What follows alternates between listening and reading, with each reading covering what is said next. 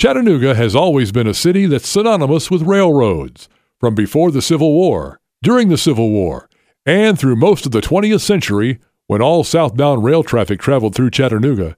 Trains are a major part of Chattanooga history. But you might not know that all these years, a major rail line coming into and through Chattanooga hasn't actually been owned by the railroad using it, or by any other railroad operator. But after something that happened this past November, that's about to change. A little over 144 years after that rail line was completed. We'll tell the story on this edition of Chattanooga Sidetracks from Classic Country Q97.3 99.3. Chattanooga Sidetracks with Dale Mitchell. Looking at the places, people, and things that make the Chattanooga area so unique and special. Stick around as we get ready to travel another Chattanooga Sidetrack with Classic Country Q97.3 99.3. Chattanooga has a rich history with trains and railroads. It goes back before the Civil War, when Chattanooga was the first town in Tennessee to get a railroad, when the state of Georgia built the Western and Atlantic Railroad connecting Savannah, Georgia to the Tennessee River. That became the impetus for construction of the Nashville and Chattanooga Railroad that was completed in 1854, and the East Tennessee and Georgia Railway linking Chattanooga to Knoxville in 1856. During the Civil War, Chattanooga was critically strategic for both sides because of the railroads and its location as the main gateway to the South. The railroads were critical supply lines for both the Confederacy and the Union, making control of Chattanooga a critical objective in the war. Going forward through the first two thirds of the 20th century, all southbound rail traffic traveled through Chattanooga, with passenger trains traveling through Chattanooga's terminal station, which would become better known as the Chattanooga Choo Choo Terminal. Through it all, railroads and trains have been a major player in Chattanooga history, and one of the major reasons for the growth of the city. And the railroads still play a major role in the success of the scenic city. But interestingly, a major rail line coming into and through Chattanooga has never been actually owned by the railroad using it. In fact, it's not even owned by any railroad operator or conglomerate.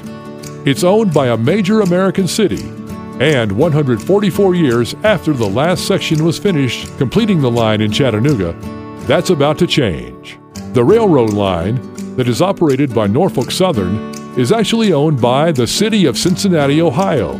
It is the only long distance interstate railway to be owned by a city, county, or municipality in the United States. Norfolk Southern Corporation has leased the line for operation under a series of long term leases over the decades. Before we get to the changes that are coming, let's look at the history behind this rail line. The Cincinnati Southern Railway was conceived after the Civil War.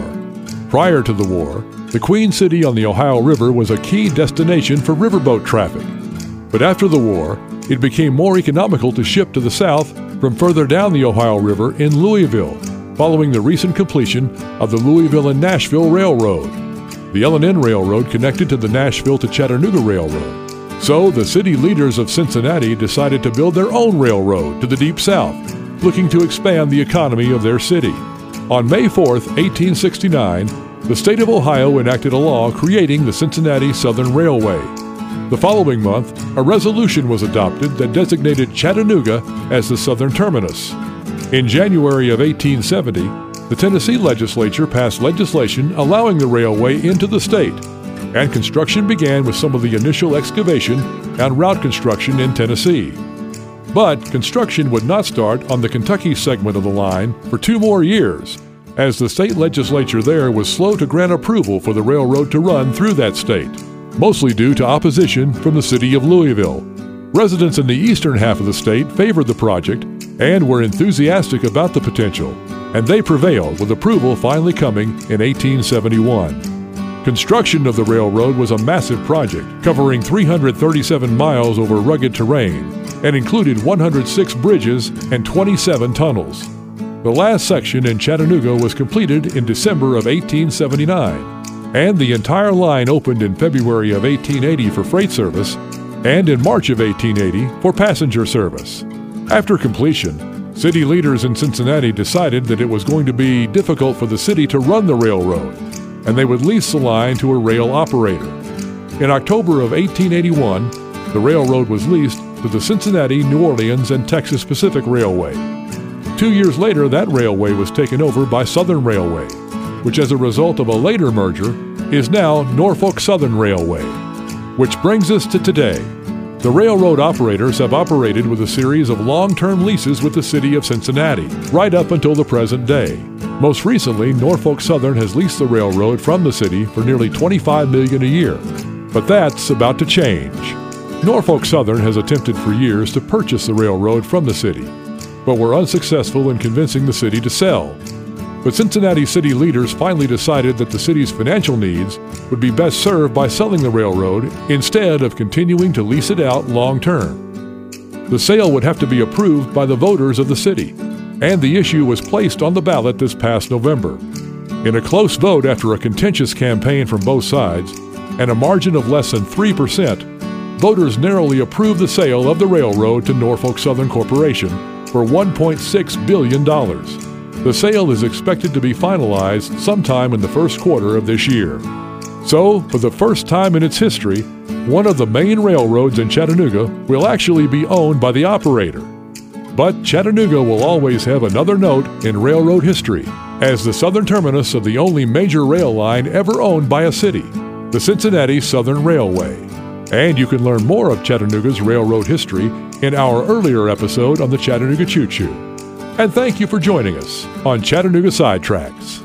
We hope you enjoyed this edition of Chattanooga Sidetracks. Be sure to subscribe to Chattanooga Sidetracks on your favorite podcast player or service. And make sure to join us again soon when we take another trip down Chattanooga Sidetracks, a production of Classic Country.